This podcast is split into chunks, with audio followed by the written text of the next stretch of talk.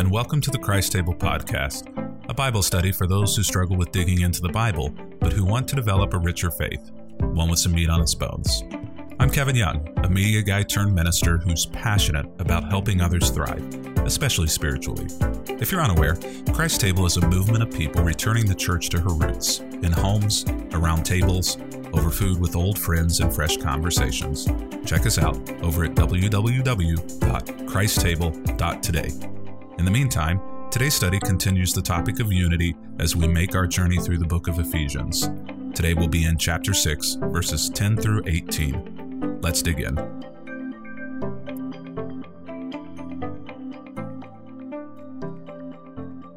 When we come now to Ephesians chapter 6, verse 10, what we find is Paul is now at the very conclusion of his letter to the church at Ephesus.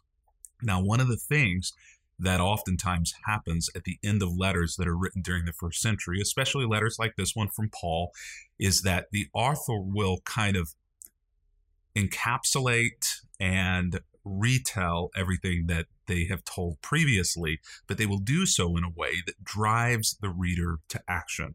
Now, Paul has spent a lot of time and energy going through a lot of theology, going through a lot of practical advice and wisdom to the readers and how they can, in the difficult culture in which they found themselves, still live for God and live out their faith.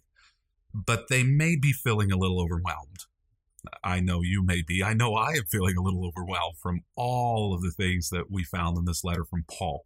So, Paul is going to take this now as an opportunity at the conclusion of a letter to essentially say to his audience, You can do this, and I'm going to kind of give you a pep session. I'm going to be your cheerleader to drive you into action because it's important that you not remain where you are and so, with this in mind, Ephesians chapter 6, verse 10, a final word, Paul says, there is our clue that he's wrapping it all up and going to put a bow tie on it. Be strong in the Lord and in his mighty power, strength. Be strong. You may not have ever thought of yourself as being strong. Even in faith situations, in spirituality, you may not think of yourself as, as being strong, but but maybe perhaps a weakling. Paul says, No, no, you can be strong not only because of how I've taught you, but you can be strong also because of God's mighty power, which Paul has said is in you. You have access to something that other people don't have. And so, if you're not strong in any other area of your life, you can be strong in this area because of the power of God. But to do that, and here we go, this, this metaphor may be familiar to you. Paul says, you need to put on all of God's armor so that you will be able to stand firm against all the strategies of the devil. Paul says it's not going to be simple. It's not going to be easy. It's not going to be a cakewalk at all. But if you put on God's armor, if you protect yourself, then you're going to be able to stand firm against anything that the evil one throws your way. I love the Boy Scout motto be prepared. This is essentially what Paul is encouraging here is he's saying, you know what? The road that you're about to walk isn't going to be easy. You have strength, but you're going to need that strength. You're also going to need something else, Paul says. You're going to need to be prepared. Paul spent the last five full chapters preparing us, but he's also going to now here give us just a few final thoughts on how we can be sure of our preparedness whenever those difficult days come. He says, you know, you're not fighting against flesh and blood enemies. So oftentimes we we fight people rather than problems. We fight persons rather than, and this is Paul's word, principalities of darkness. Paul says, you got to keep your enemy straight. And a person who's flesh and blood isn't your enemy. Now they may be acting on behalf of the enemy, but they're not the enemy. You're not you're not fighting against flesh and blood enemies, but you're you're fighting against something greater.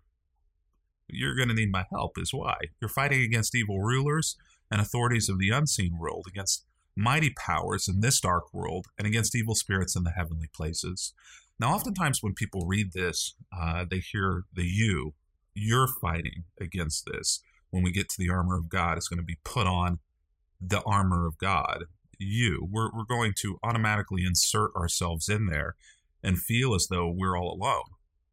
What we don't clearly see in the English that is completely obvious in the Greek is that as Paul is writing these verses and these directives, he is writing them to plural, not to singular, but he's writing them to plural. He is essentially saying to the entire church, y'all are fighting against flesh and blood. I don't know, maybe if he was from from southern Jerusalem, he might have used the word y'all, but he didn't use the word y'all. He should have. In Greek, though, it's there. Y'all are fighting against uh, principalities and powers. Y'all need to put on the armor of God. You all are not fighting against flesh and blood enemies. You're not alone. You're not alone solely because God is there. Not just that, but you're also not alone because everybody else is putting on their armor as well. And so sometimes we imagine us being in our closet at home, you know, pulling the armor off the shelf and putting it on in the morning, this armor of God. But that's really not the picture that's here. The picture that's here is maybe maybe that you're doing it shoulder to shoulder with your Bible study group. And the picture here is maybe that you're all putting on armor in in the church sanctuary. It's all of us. It's all of us together. You're not suiting up alone. You're not fighting against the difficulties that you face alone either. That's why I'm so excited about what's coming up in this box in October, is because so many of these conversations and these issues that we face in life, um, one of them is is domestic violence that, that we're going to discuss. We we we feel as though we're dealing with it alone if we deal with it because no one ever talks about it. The church never teaches it. And so we think if we're fighting, if we're fighting against this thing that's going on in our house or in our relationship, then then we're alone. But you're not. That's not the way it's supposed to be. That's why we need to bring these things out into the open and have conversations because as Paul says, we are all in this together. So Paul says, therefore, all y'all put on every piece of God's armor so that you will be able to resist the enemy in the time of evil. There are going to be moments where you're going to need this, so you need to be prepared. Do it now. You need to be able to to resist when the time comes. If you wait to put on that armor until the battle comes to your door, to your house, it may be too late, and you're certainly going to struggle and lose a few of the skirmishes because you weren't prepared because you prepare, Paul says, after the battle, you're still going to be standing firm. What a great promise that is. Now, Paul finds himself in the next few verses discussing the armor that would have been standard issue for a first century Roman foot soldier. Now, I put a picture up here on the screen so that you can kind of have an image in your mind of what this is going to look like. Now, the interesting thing is, as well, is that Paul, as he's writing this, is in prison and he is likely perhaps chained to a foot soldier. So it's incredible to me to think that Paul is probably writing these lines about Roman armor because just a few feet away from him, he's chained to somebody who is wearing this uniform. And so Paul takes this uniform and uses it as a metaphor for how you can be well prepared to stand firm. Stand your ground, he says, putting on the belt of truth and the body armor of God's righteousness. The first thing that Paul talks about is truth. The first thing you put on is truth. Now, it's interesting to me, oftentimes, whenever we get into skirmishes with people, they center around truth and what truth is and, and what isn't truth. But we're going to blows. We're pulling out our sword. We're, we're pulling out our, our shield. We're, we're going, you know, to hand to hand combat with people, but we haven't stopped first and put on truth. Paul says the first piece of armor that is important for you to be able to stand firm against anything that comes your way is truth. You have to know truth. That's why these Bible studies are so important. It's why us being God's word is important. It's why us being open minded, being willing to be corrected, being willing to change the position that we're in on things. If if God leads us in that direction or shows us something different is is super important. It all has to begin with truth. And then the body armor of God's righteousness is going to protect you. For shoes, he says, put on the peace that comes from the good news so that you will be fully prepared. Peace, shoes. Sometimes we walk into situations that are that are not filled with peace at all especially as a soldier most of the things that they walked into were were not peaceful situations but paul says you know what for shoes for somebody who's a follower of god we always have to be walking into peace or if we're walking into a battlefield we should be the peace that is coming into that battlefield and where does that come from that comes from the fact that we have good news we're not there to take names and kick behinds. We're we're there to bring peace. The idea of a Christian crusade. It's really kind of antithetical to the Bible. The idea of onward Christian soldiers marching us to war. Well, Paul talks about armor here, but we might need to do a deeper dive into what's going on and what he's encouraging if we think that what we're doing is immediately going in and pulling out swords in order to to kill the flesh and blood enemies in front of us.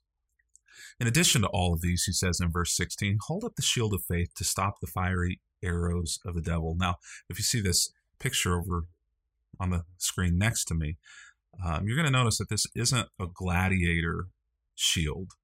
Um, this is this is a defensive shield, one which you are going to get behind. The gladiator shield was was much smaller and and was round. It was for hand to hand combat.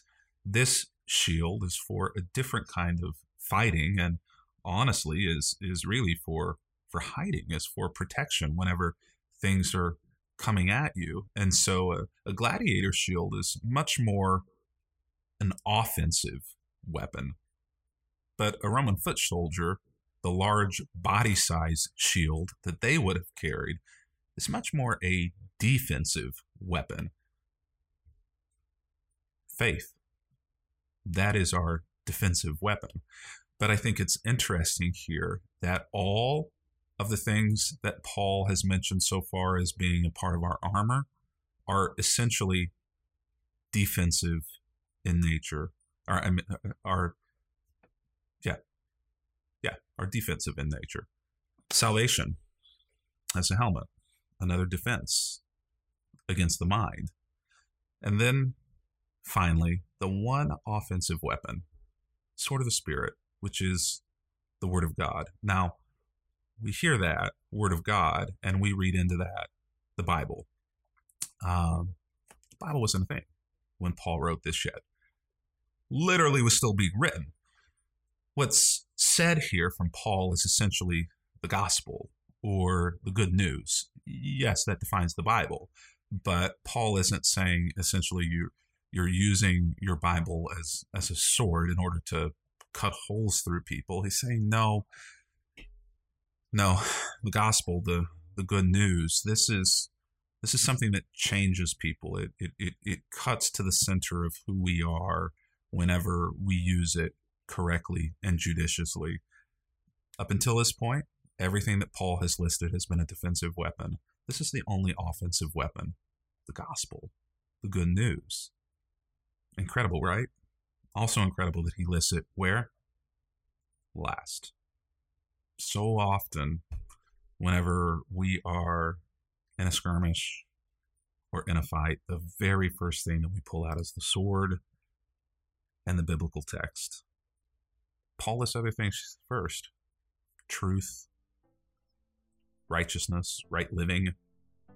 He lists faith, um, peace. These things should go first. So oftentimes, though, we get those things flipped around.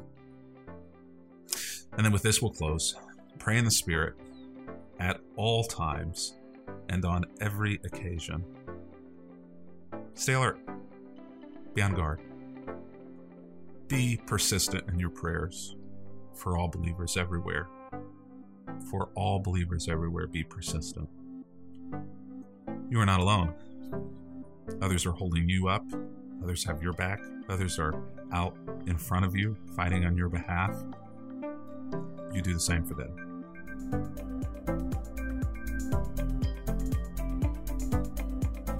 This Bible study from the book of Ephesians is brought to you by Christ Table. If you'd like to join us in the study, there's an easy to follow guide in the show notes. We'd love to have you join us. You know, 65 million adults in the United States have dropped out of church, and that number will grow by 2.7 million before the end of this year. We here at Christ Table are committed to doing something about that. We're committed to creating a world where the table is once again the center of the home, the center of family life, and especially the center of faith formation. Our mission? To help people eat freely and drink deeply of life and of faith. Find out more about us by going to www.christtable.today.